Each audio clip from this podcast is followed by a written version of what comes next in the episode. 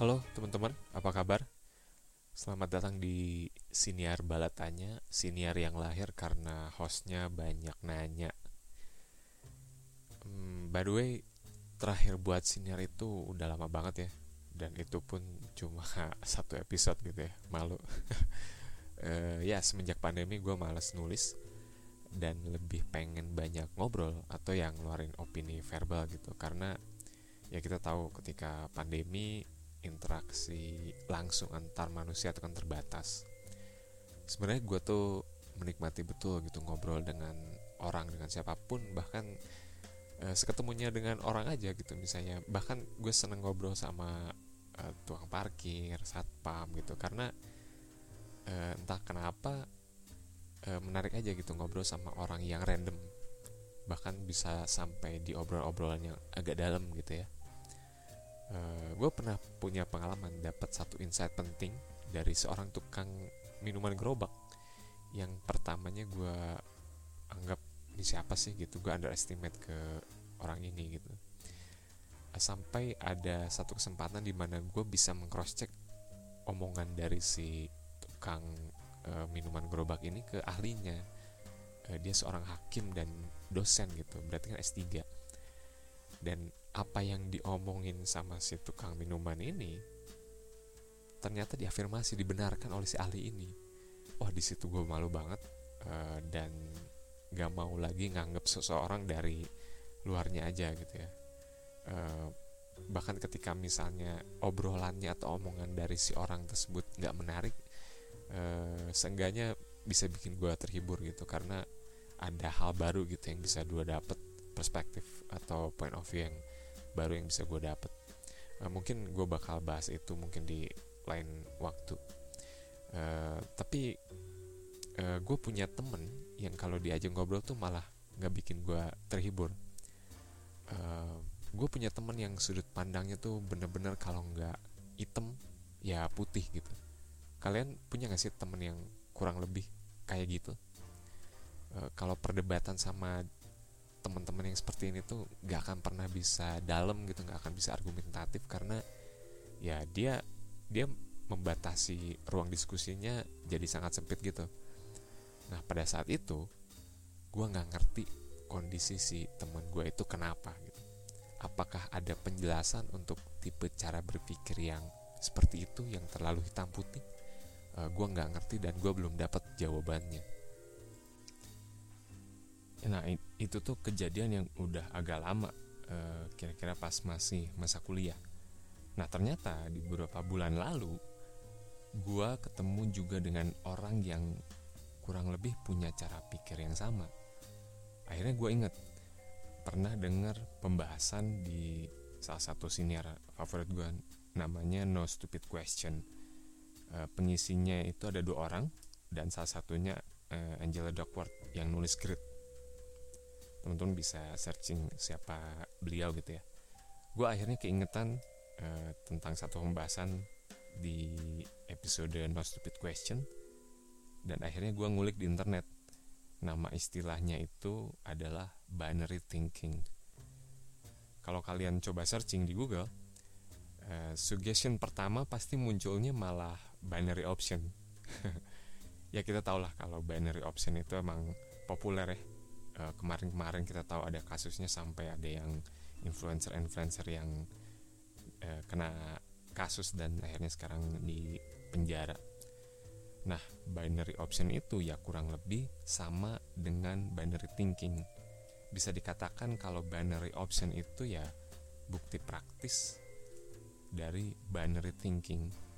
Kecenderungan orang untuk hanya punya dua opsi atau semacam dalam tanda kutip bersedia dibatasi pilihannya untuk memilih sesuatu dan dampaknya cenderung merugikan kalau dipakai di, di situasi yang nggak tepat. Untuk yang belum mengerti tentang binary option, eh, coba kalian bayangin deh. Misalnya lu bertaruh duit, kalau berhasil nebak pergerakan grafik dalam waktu tertentu, misalnya satu menit, satu menit ke depan, kalian bakal dapat return hanya 80% dari duit yang kalian taruhkan. Tapi kalau tebakannya gagal, kalian kehilangan 100%. jadi situasi apa yang sejak awal sebenarnya lu udah dijadi dijanjin untuk nggak menang secara optimal gitu peluang menangnya tuh 50% 50% antara iya dan tidak antara menang dan kalah gitu ya. antara untung dan rugi dan pembagian kalau menang itu dapatnya cuma 80% dan kalah dapat 100% itu kan situasi yang gak tepat banget untuk mengaplikasikan uh, binary thinking gitu. Tapi kita nggak akan bahas tentang binary option sebenarnya. Tapi kita bakal bahas tentang binary thinking itu sendiri. Uh, mungkin gue bakal bagi ke dalam dua pembahasan. Uh, yaitu kenapa orang bisa punya cara pikir seperti itu dan apa aja sih macam-macam dari binary thinking. Uh, kita coba bahas ya. Nah jadi pertanyaan pertama uh, kok bisa seseorang bisa punya cara pikir binary thinking. Nah, uh, eh, gue baca beberapa artikel gitu ya tentang binary thinking.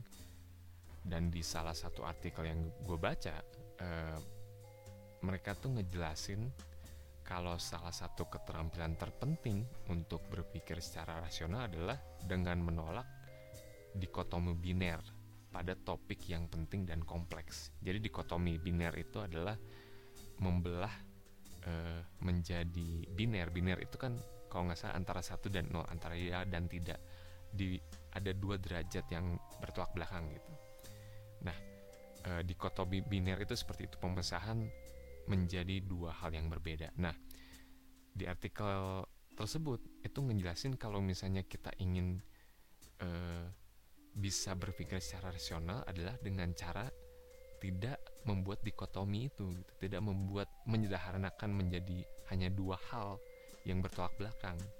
Jadi e, seserius itu ternyata e, kalau misalnya kita keseringan menggunakan e, cara berpikir binary thinking e, gue baca artikel yang lain juga bahwa ternyata sebenarnya otak kita juga memang terlalu sering mendikotomikan sesuatu kita cenderung menyederhanakan mm, sebutlah dunia gitu ya ke dalam pernyataan benar atau salah, kategori baik atau buruk. Intinya adalah menyimpulkan ke dalam dua hal yang berseberangan lalu dengan kesadaran penuh memilih salah satunya gitu. Sebenarnya nggak masalah sih punya pemikiran kayak gitu, tapi nggak semua situasi itu tepat untuk diterapkan dengan cara berpikir seperti ini. Uh, binary thinking itu percaya atau enggak sudah ada di diri kita bahkan sejak kita belum lahir. Gimana tuh maksudnya? Uh, eh, gue tuh punya keyakinan kalau apa pun yang terjadi dalam diri manusia itu terjadi karena semacam apa ya uh, evolutionary condition gitu. Jadi ada beberapa jadi ada penelitian yang ngejelasin tentang binary thinking dan penjelasannya adalah secara genetik konsep binary thinking itu memang terwariskan dari nenek moyang kita. E, ketika dulu gitu ya banyak sekali situasi yang membahayakan nyawa ya opsinya antara lu hidup atau lu mati gitu dan itu tuh sangat relevan di situasi saat itu. Mungkin bayangannya adalah ketika misalnya masuk ke savana gitu ya e, ternyata ada harimau. Ya lo nggak usah lagi berpikir untuk stay di sana kan. Ya pasti lari gitu karena antara hidup dan mati gitu. Nah kondisinya tuh sangat tepat untuk menggunakan binary thinking gitu. Nah permasalahannya adalah mungkin situasi tersebut sangatlah banyak dan sangat mengancam nyawa sehingga uh, terekam mungkin uh, di DNA gitu kebiasaan dan terus terwariskan hingga saat ini. Uh, ini analisis gembel gue ya. Jangan-jangan jangan-jangan uh, pilihan karir uh, orang tua kita gitu ya. Kan pilihan karir kan secara tidak langsung juga ngomongin soal keberlangsungan hidup gitu ya generasi orang tua kita tuh kan punya mindset kalau nggak jadi PNS gitu ya atau yang warung gitu ya punya usaha. Ya bisa jadi itu juga binary thinking gitu ya pilihan-pilihan tersebut uh, murni untuk memperkecil resiko. Intinya kan itu. Padahal ya ada aja opsi lain untuk melangsungkan hidup di luar dua opsi tersebut kan bisa jadi pegawai swasta. Kalau sekarang mungkin udah banyak sekali cara-cara untuk bisa pilihan karir. Dalam hal ini melangsungkan hidup gitu ya. Nah penggunaan binary thinking juga e, bisa dipahami karena ternyata memang logis sih. Semakin banyak pilihan itu kan semakin membingungkan sebenarnya. E, ini tuh kondisi yang terkenal atau dikenal dengan istilah uh, paradox of choice. Uh, kita bebas untuk memilih sesuatu, tapi pilihan yang bebas tersebut malah bikin kita nggak bebas. Karena ya untuk menentukan mana yang baik di antara banyak pilihan itu kan butuh waktu, butuh pemikiran dan uh, ada prosesnya gitu. Semakin banyak pilihan, semakin melelahkan. Jadi masuk akal gitu. Terus yang menjadi faktor lain kenapa seseorang bisa punya cara berpikir binary thinking adalah input eksternal. Jadi input yang datang dari luar diri si individu itu juga berpengaruh. E, kondisi saat ini misalnya, kita tuh kan banyak terpapar hal yang sebenarnya nggak berpengaruh langsung ke keberlangsungan hidup. Contoh misalnya, e, pemberitaan, media sosial, isu, isu-isu terkini gitu ya, seni, olahraga, hobi, eh, banyak banget lah. Pertanyaan kan, pertanyaannya kan kok bisa gitu ya hal tersebut juga memiliki pengaruh. Kalau kita ngeh, uh, biasanya hal yang datang dari eksternal itu juga banyak e, datang ke kita sudah dalam bentuk e, dua arus yang berbeda gitu. Lu pilih Rusia atau Ukraina di dalam konflik yang sekarang terjadi misalnya? Atau kalau e, gadget lu pilih Android atau iPhone gitu. Kan suka ada glorifikasi dari pemilih Android bahwa kalau lu milih Android lu tuh tech savvy banget gitu. Atau ketika lu milih iPhone uh, oh ini tuh ngomongin soal ekosistem men gitu. Prestis apa segala macem. Udah di udah di setting tuh dikotominya tuh. Atau eh, pilpres lu 01 atau 02 gitu. Di sepak bola lu Man United atau Liverpool Madrid atau Barca gitu. Bahkan sampai ke hal yang yang sorry tuh saya nggak penting banget kayak uh, lu kalau makan bubur diaduk atau enggak itu kan nggak penting gitu. Tidak tidak mempengaruhi langsung terhadap keberlangsungan manusia. Yang mempengaruhi keberlangsungan hidup manusia adalah buburnya dimakan atau enggak kan intinya itu kan. Mau diaduk mau enggak yang enggak peduli gitu yang penting dimakan. Nah input-input eksternal kayak gitu tuh semakin lama semakin sering memengaruhi kita. Dan secara nggak sadar terbentuklah cara berpikir yang dikotomis tadi. Nah hal lain juga yang mungkin berkaitan dengan binary thinking adalah tentang uh, pengakuan. Pengakuan terhadap penilaian yang sifatnya subjektif.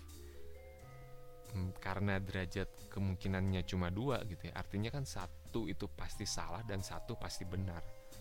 Dan biasanya subjektivitas ini makin susah lepas karena ya kita terbiasa untuk mencari pengakuan terhadap apa yang kita yakini benar. Istilah istilah yang populer itu biasanya post truth gitu ya.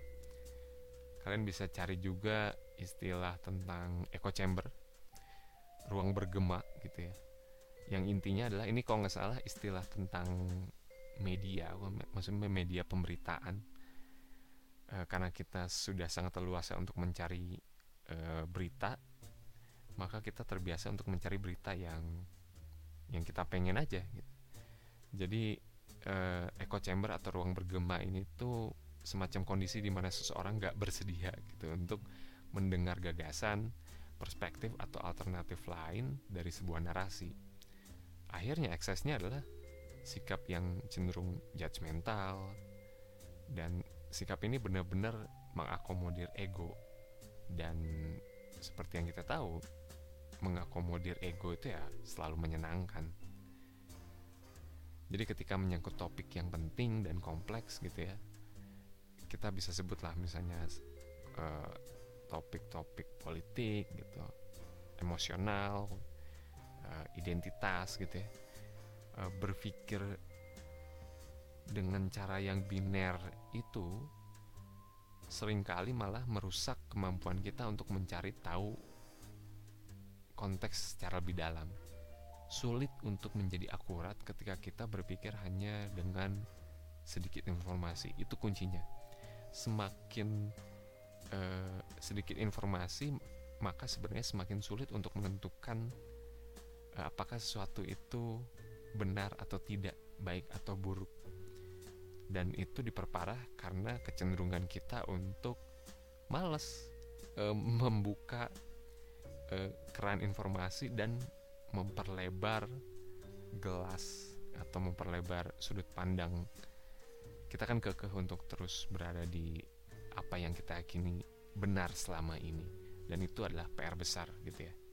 Nah, kalau tadi kita ngebahas tentang kenapa seseorang bisa punya cara berpikir binary thinking, pembahasan selanjutnya adalah emangnya ada berapa macam sih binary thinking itu? Nah, banyak artikel yang menjelaskan bahwa uh, binary thinking itu juga ada beberapa macam ada layernya lah gitu dan sebenarnya uh, binary thinking juga ada ada alternatif lain untuk cara berpikir selain binary thinking. Jadi intinya intinya adalah dengan cara berpikir yang lebih luas. Uh, beberapa artikel menggunakan istilah spectrum thinking. Jadi uh, kalau di Wikipedia yang gue cari spektrum itu ya intinya adalah keadaan di mana sesuatu itu sebenarnya bisa tidak terbatas dari hanya sekedar sesuatu yang dibatasi gitu. Intinya adalah uh, spektrum itu bisa lebih luas dari apa yang kita kira. Gitulah kalau gue bisa simbolin jadi binary thinking itu ada alternatif lain. Walaupun beberapa artikel menyebutnya juga dengan banyak nama tapi yang biasa populer digunakan biasa spectrum thinking. Tapi gue nggak akan bahas spectrum thinking gue akan bahas uh, beberapa macam binary thinking termasuk dengan alternatifnya. Jadi ada tiga uh, macam binary thinking. Seenggaknya ada tiga. Uh, kita bahas ya. Jadi yang pertama adalah uh, the truth binary. Jadi uh, the truth binary ini adalah ketika kita melihat pernyataan hanya sebagai benar atau salah. Tapi pada topik yang lebih kompleks, sudut pandang yang sederhana ini sering kali ternyata hanya sebagian benar, ternyata hanya sebagian salah, atau benarnya tuh cuman 50 persennya, 70 persennya gitu. Jadi nggak ada yang ternyata tidak seabsolut itu gitu. Nggak mutlak 100% benar nggak mutlak 100% salah pengetahuan kita tentang kebenaran tuh kan biasanya terbatas sehingga uh, tidak ada hal yang absolut gitu. Contohnya misalnya ketika kita uh, bikin statement bahwa uh, eh, gue nggak percaya nih sama pemerintah nggak kompeten gitu. Yang kita harus lihat adalah uh, konteksnya apa nih? Uh, apakah uh, isu tertentu kompeten tapi kan isu yang lain mungkin kompeten. Jadi tidak bisa disamaratakan hanya ketika menggunakan satu isu terus menyamaratakan atau mengeneralisasi semua seakan-akan pemerintah tidak kompeten hanya melihat dari sudut satu isu saja. Terus apa nih solusi dari e, cara berpikir the truth binary? Alternatif berpikirnya adalah probabilistic thinking nah probabilistic thinking itu di mana kita mempertimbangkan eh, tingkat kepercayaan eh, dari hal yang kita yakini jadi menghindari kepercayaan mutlak 100% terhadap apa pun eh, dan juga mempertimbangkan dalam situasi apa sih sesuatu itu bisa dianggap benar eh, situasi apa sesuatu itu bisa dianggap salah. Nah, pemikiran seperti ini tuh lebih mungkin membawa kita lebih dekat pada kebenaran daripada hanya berpikir seperti tadi the truth binary. Jadi contoh-contoh pertanyaannya misalnya kayak uh, apakah kemungkinan sudut pandang yang kita gunakan itu benar? Gitu. Seberapa sering sih sudut pandang yang kita gunakan itu benar? Situasi apa yang memungkinkan uh, hal tersebut benar? Nah pertanyaan-pertanyaan seperti itu tuh pertanyaan-pertanyaan alternatif. Nah itu disebut dengan uh, probabilistic thinking nah itu adalah macam yang pertama dari uh, binary thinking terus yang kedua adalah uh, the goodness binary Nah, the goodness binary itu adalah ketika kita melihat hal-hal sebagai baik atau buruk. Jadi kalau tadi the truth itu adalah benar dan salah, kalau yang the goodness ini adalah ah, hal-hal uh, itu sebagai yang baik dan buruk gitu, positif atau negatif. Atau juga bisa jadi uh, moral dan tidak bermoral gitu. Padahal uh, pada kenyataannya gitu uh, kita sulit juga membuat dikotomi sesuatu itu baik atau buruk ketika kita ada mempertimbangkan hal yang lebih kompleks itu. Uh, sesuatu yang baik uh, memungkinkan untuk memiliki hal yang buruk juga. Gitu. Kalau gue bisa kasih contoh gitu ya hal yang filosofis misalnya di di pagelaran wayang zaman dulu gitu kita tahu kalau pentas pentasan wayang gitu ya. Ada yang hajat gitu. Itu dianggap sebagai sangat sakral. Karena ya cerita yang dibawanya juga adiluhung gitu filosofis dan punya nilai value wisdom gitu. Ngajarin kebajikan lah intinya. Tapi e, di samping lokasi pagelaran wayang misalnya pasti ada aja yang judi ada yang jual arak ada prostitusi gitu jadi seadiluhung pagelaran wayang ya akan ada aja kemungkinan hal negatif juga terjadi di sana di saat yang bersamaan gitu. Jadi uh, nilai mutlak dari hal baik dan buruk itu tidak selalu uh, abadi ya. Kita harus lihat konteks kita harus lihat situasinya. Nah jadi contoh-contoh kayak uh, nuklir itu baik gitu nuklir itu buruk gitu kita nggak bisa langsung mengeneralisir nuklir itu baik dan buruk. Baik kalau apa buruk kalau apa. Sawit itu baik gitu. Nah ini hashtag hashtag yang muncul banyak di Twitter dan Facebook. Sawit itu baik baik. E, kalau situasinya A gitu. Tapi mungkin nggak baik kalau situasinya B dan pertanyaan-pertanyaan lainnya. Nah terus e, apa sih alternatif dari cara berpikir e, the goodness thinking e, alternatifnya adalah dengan menggunakan e, gray thinking jadi great thinking ini tuh di mana ketika kita mampu menerima bahwa eh, hal-hal baik tuh biasanya juga memiliki beberapa elemen buruk loh. Gitu. Jadi nggak semata-mata smooth aja gitu semuanya baik nggak nggak kayak gitu gitu bahwa hal-hal buruk biasanya juga memiliki beberapa elemen baik begitu juga sebaliknya gitu. jangan-jangan ada di tengah-tengah ada sisi baik dan sisi buruknya uh, great thinking itu membuat kita lebih efektif dalam uh, mengidentifikasi solusi. Uh, karena ya mungkin memungkinkan kita untuk lebih mempertimbangkan uh, sesuatu gitu. Dan mampu menghindari secara tidak sengaja hal-hal yang sebenarnya niatannya baik tapi eksekusinya buruk. Niatannya baik tapi uh, salah arah gitu ya contoh-contoh pertanyaan dari great thinking itu biasanya ya pros and cons gitu. Apa sih kelebihannya apa kekurangannya gitu? Apa keuntungannya apa kerugiannya? Nggak semata-mata investasi kripto itu pasti menguntungkan. Nggak nggak mungkin gitu. Apalagi sevolatil itu gitu. Apakah ada dampak yang buruk bagi yang nggak ngerasain untung? Nah itu kan sangat dalam gitu. Jadi nggak hanya terdikotomi untung dan rugi gitu. Bahkan eh, ada loh dampak buruk bagi orang yang ngerasain untungnya.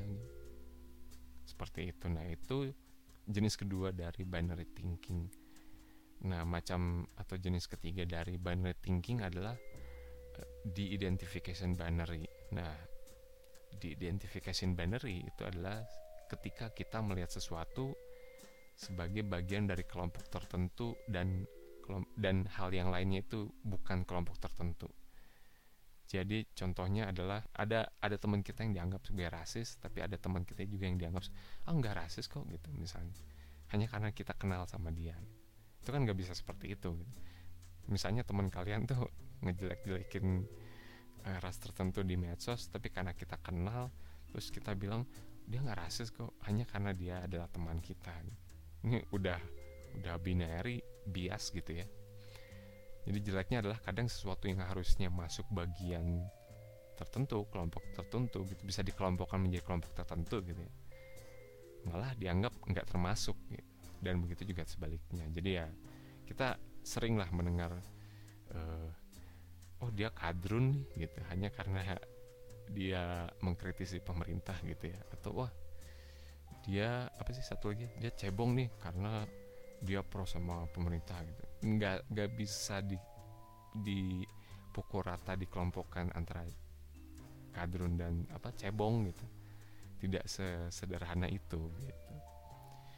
Nah lalu alternatif berpikir dari di identification binary itu apa? Nah alternatifnya adalah dengan multifaktor thinking. Jadi multifaktor thinking ini di mana kita mempertimbangkan sejauh mana sih sesuatu memiliki faktor yang berbeda. Berpikir multifaktor itu membantu kita melihat orang dan hal-hal lainnya itu ya sebagaimana adanya aja gitu. Kalau misalnya dia eh, layak disebut rasis gitu ya, ya ya dia rasis gitu sekalipun dia teman kita. Gitu.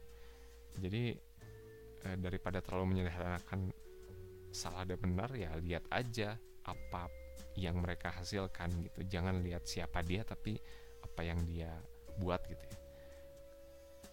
Gitu. Jadi kita udah bahas tentang tiga macam binary thinking. Jadi yang pertama uh, adalah the truth binary uh, dengan alternatif cara berpikir lain yaitu probabilistic thinking. Yang kedua adalah the goodness binary dengan alternatif cara berpikir yaitu great thinking. Dan yang ketiga adalah the identification binary dengan alternatifnya yaitu multifaktor thinking nah dari pembahasan tadi yang panjang kali lebar itu uh, kita mungkin bakal masuk ke kesimpulan uh, apakah binary thinking itu buruk kalau pertanyaannya seperti itu sebenarnya jawabannya adalah tidak. Kalau kita menilai binary thinking itu buruk, ya sebenarnya kita lagi mempraktikkan binary thinking itu sendiri pada konsep binary thinking gitu. Apakah binary thinking itu buruk? Jawabannya kan pasti kalau nggak iya dan tidak gitu kan itu juga binary banget gitu. Sebenarnya intinya adalah pengenalan tentang konteks.